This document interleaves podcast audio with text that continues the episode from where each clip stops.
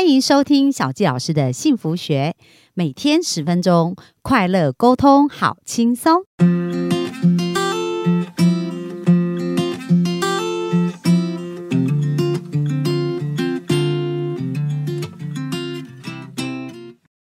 欢迎收听小佳老师的幸福学。那我们今天非常开心啊，专访到我的好朋友国祥，就是欧选。那我怎么会认识他呢？他其实是在我们哎，应该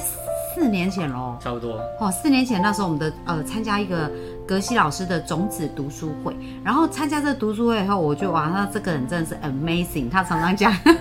然后从他生命里面听到他好多的翻转哦，就是呃，他从以前呢创业，然后因为钱的事情，就是呃钱的问题呢，让他有很严重的忧郁症，到甚至都呃几个月的时间没有走出家门，对不对？几个礼拜这样，然后当时非常的忧郁，然后后来呢，透过种子，就是呃学习以后去落实，然后。翻转他的人生，然后到现在完全财务自由。那他现在呢是担任方舟协会的秘书长，而且他还这是无己职的，已经有三年多的时间。那他现在就是每一天都在做他自己人生真正想做的事，然后包含带带种子读书会啊，然后支持很多的公益。因为方舟协会呃，像他们也帮助蛮多像西藏啊偏远的一些小孩啊，然后做很多，然后像呃我们的。皆有的一个送餐呐，所以他们持续都做很多良善的一个事情哦。那他在做这些事情的时候，其实是很花时间，可是他仍然拥有呃足够的这个现金流跟财富去支持他。所以今天就想要跟国祥聊一聊他生命的这个转折，然后让我们的好朋友，让我们的幸福听众们可以去学习如何在我们的呃金钱里面去翻转我们的生命，而且如何可以得到一个更好的结果。那我们就掌声来欢迎我们的国祥。Hello，大家好，我是国祥。Hello，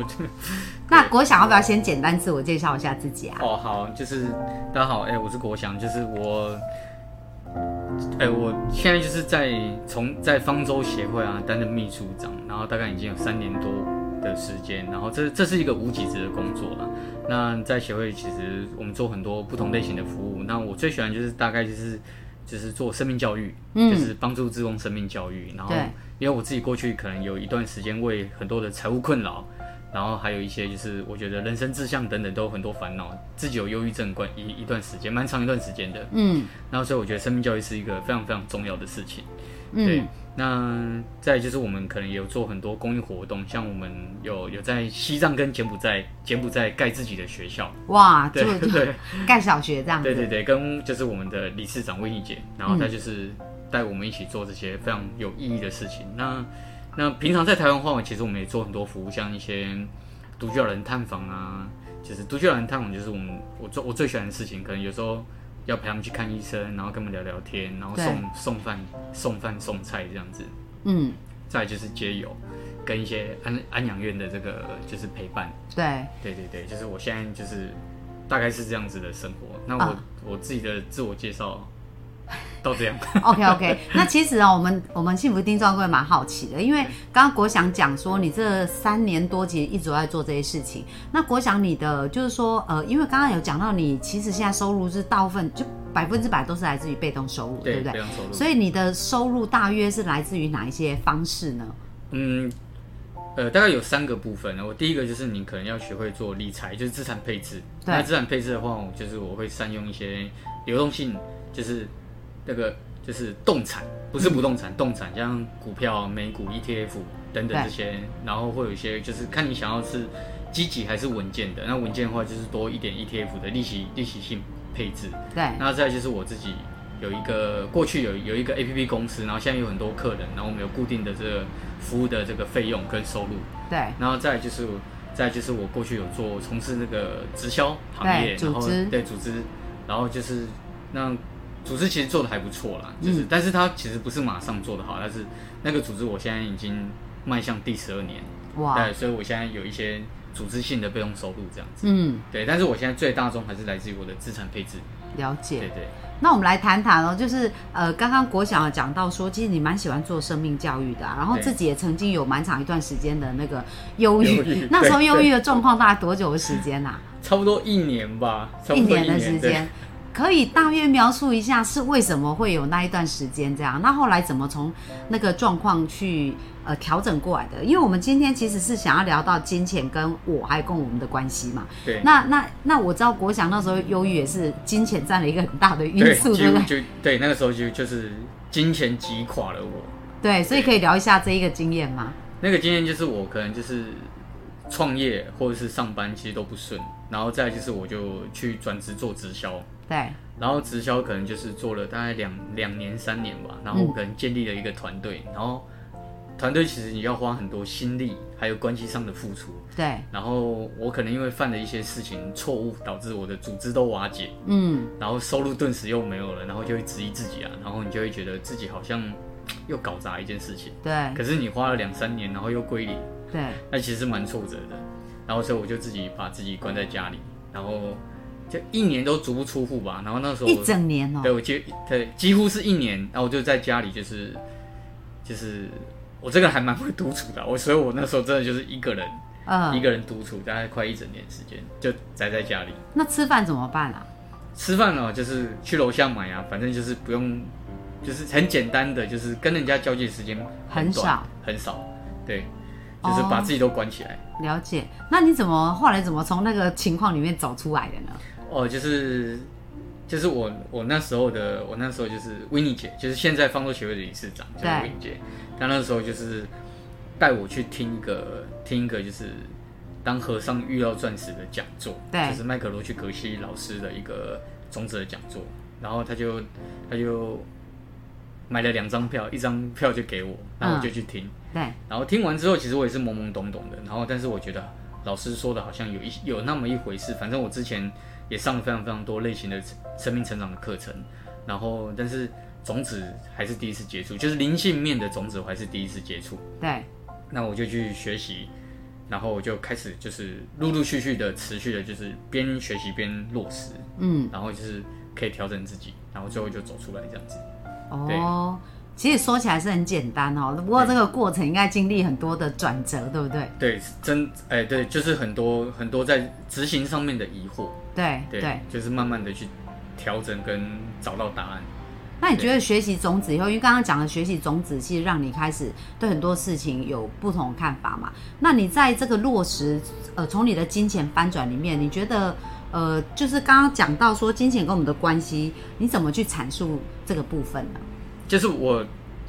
就我现在，我现在就是已经就是被动收入大于我的总支出，这个过程已经大概已经有一段时间很久了，嗯所以我越感觉到其实就是财富跟自己的关系，其实它它其实不是一个，它不是一个就是很外在的东西，就是它它其实很需要，但是又没那么需要。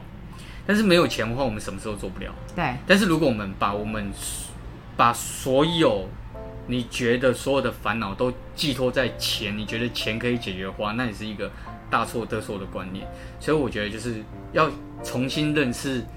钱的真实实相是一件非常重要的事情，就是钱的真正本质是什么？这是什么意思啊？钱的真钱真正本质就是钱真正本质就是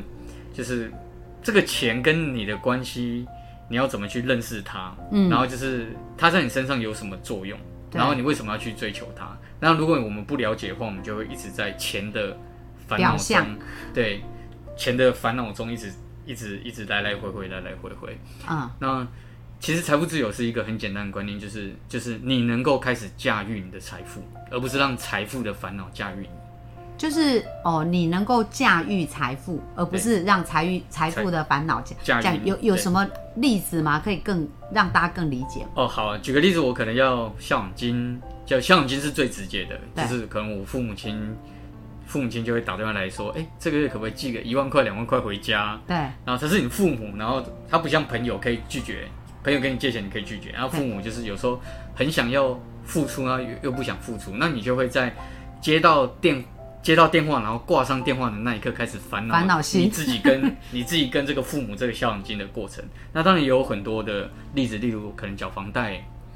缴房贷、车贷，或者是一些银行贷款利息，或是账单等等，这些其实都会产生许许多多不停不同的孝养金，呃，不不同的烦恼心。对那这个烦恼心，它其实会掌控你的掌控你的决策，对只是你不知道而已。对，它它会很潜移默化的影响了你，就影响你的思想，影响你的情绪啊，跟会影很多响你情决定绪。，尤其是你的决定会变得更更更没有远见，嗯哼哼，会更短视。对，那就是这种短视会让你恶性循环。嗯，对，所以就是要要认识你到你跟钱的关系的本质是什么。哦，所以这是刚刚就是说钱驾驭了，我们就会是这样，对对对因为我们就会一直受钱的影响，影响我们的心情啊跟状态。对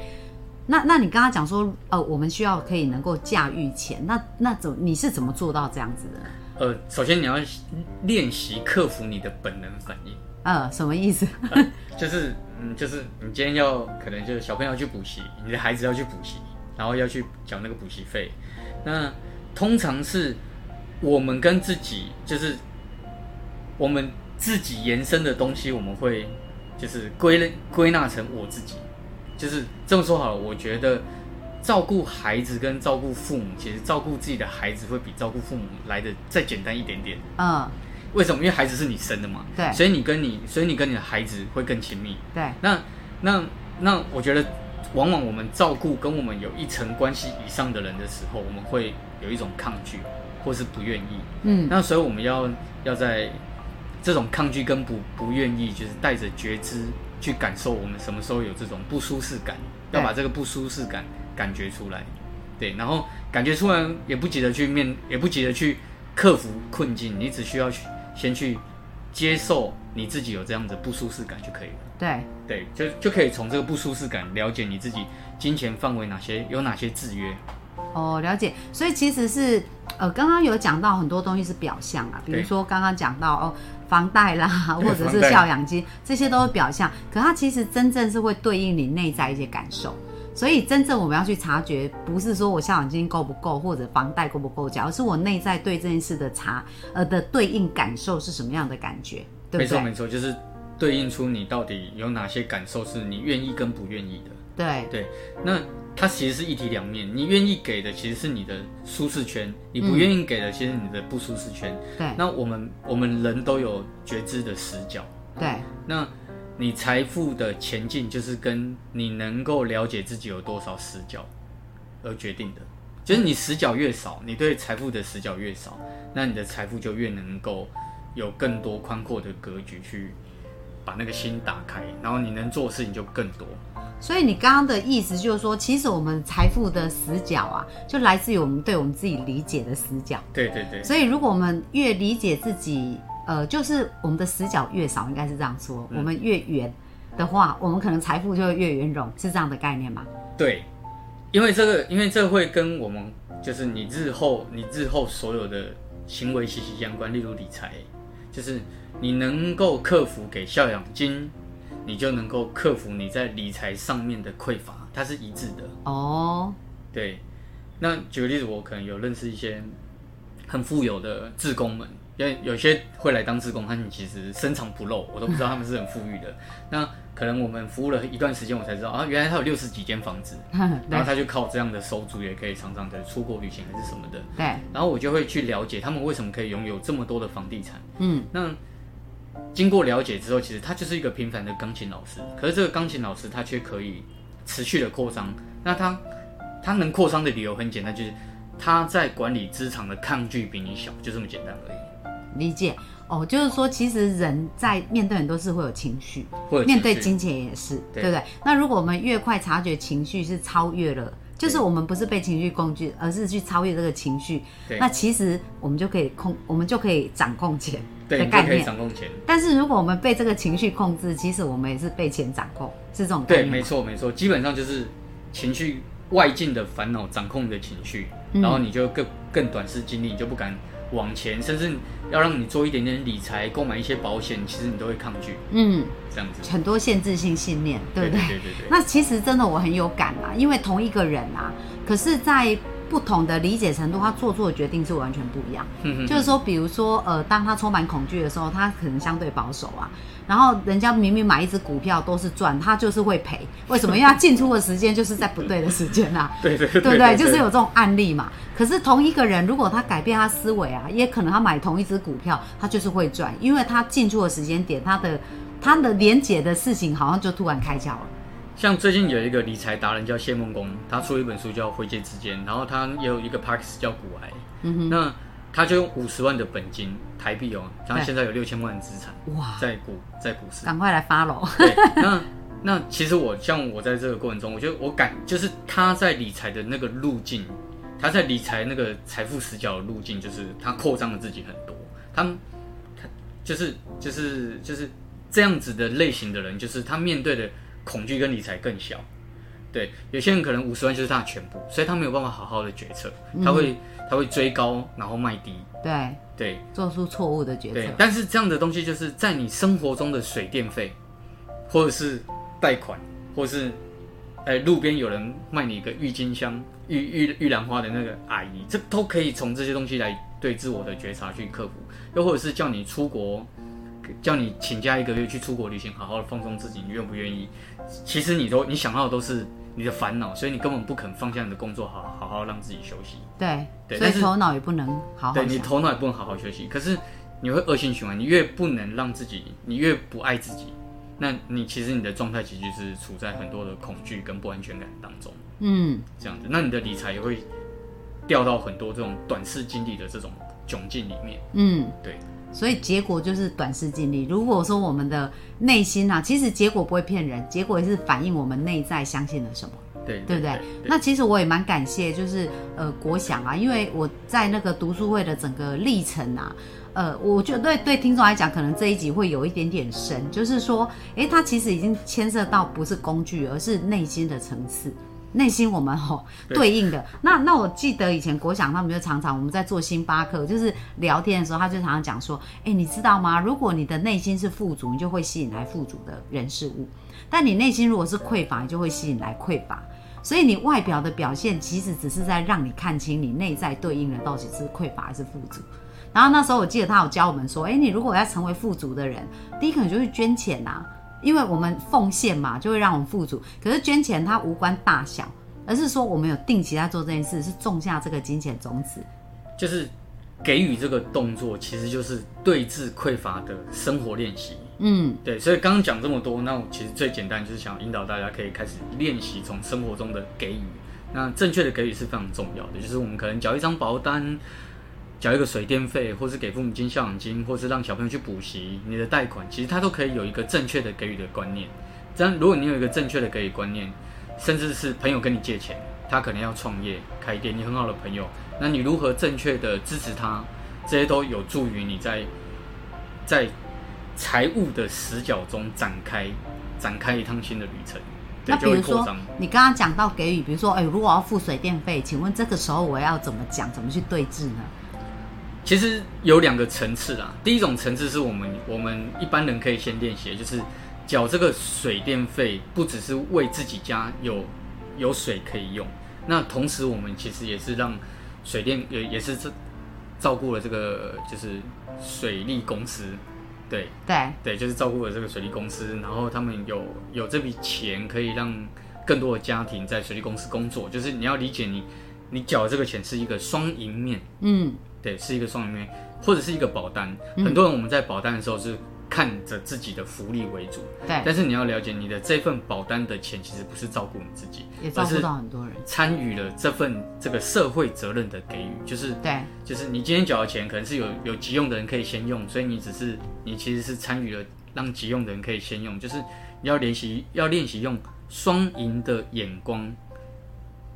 就是去看他这个付出，对你每一笔付出的钱要有双赢的眼光。嗯，很棒。所以其实我们的幸福听众，我们可以开始练习哦。就是说我每次在付钱的时候呢，其实就可以做一个好的冥想。所谓好的冥想，就是哎，你想，就像刚刚国祥建议的，就是说你付水费，可是你可以思考说，哦，去想象这一个付出去的这个钱是可以帮助到很多人，然后支持到很多的家庭，对不对？而不是一种心态说，哇，怎么这么倒霉又要付钱了，然后我要付水费、付付电话费，然后付那么多钱，而是在我们每一笔付出的时候，我们都充满感谢。然后感谢什么？就是这一个钱能够造福我们自己，也造福别人，对不对？所以这是一个很好的开始练习。感对感恩就是一种圆满的练习，嗯也是一种双赢的双赢的练习，因为我们没有完美的，我们没有完美的生命，但是有圆满的生命。对，那我要见证这真的很有用哦，因为我从小成长的一个家庭环境是在一个比较匮乏，就是对金钱是很匮乏，所以呃，我也是一直对钱是有匮乏信念。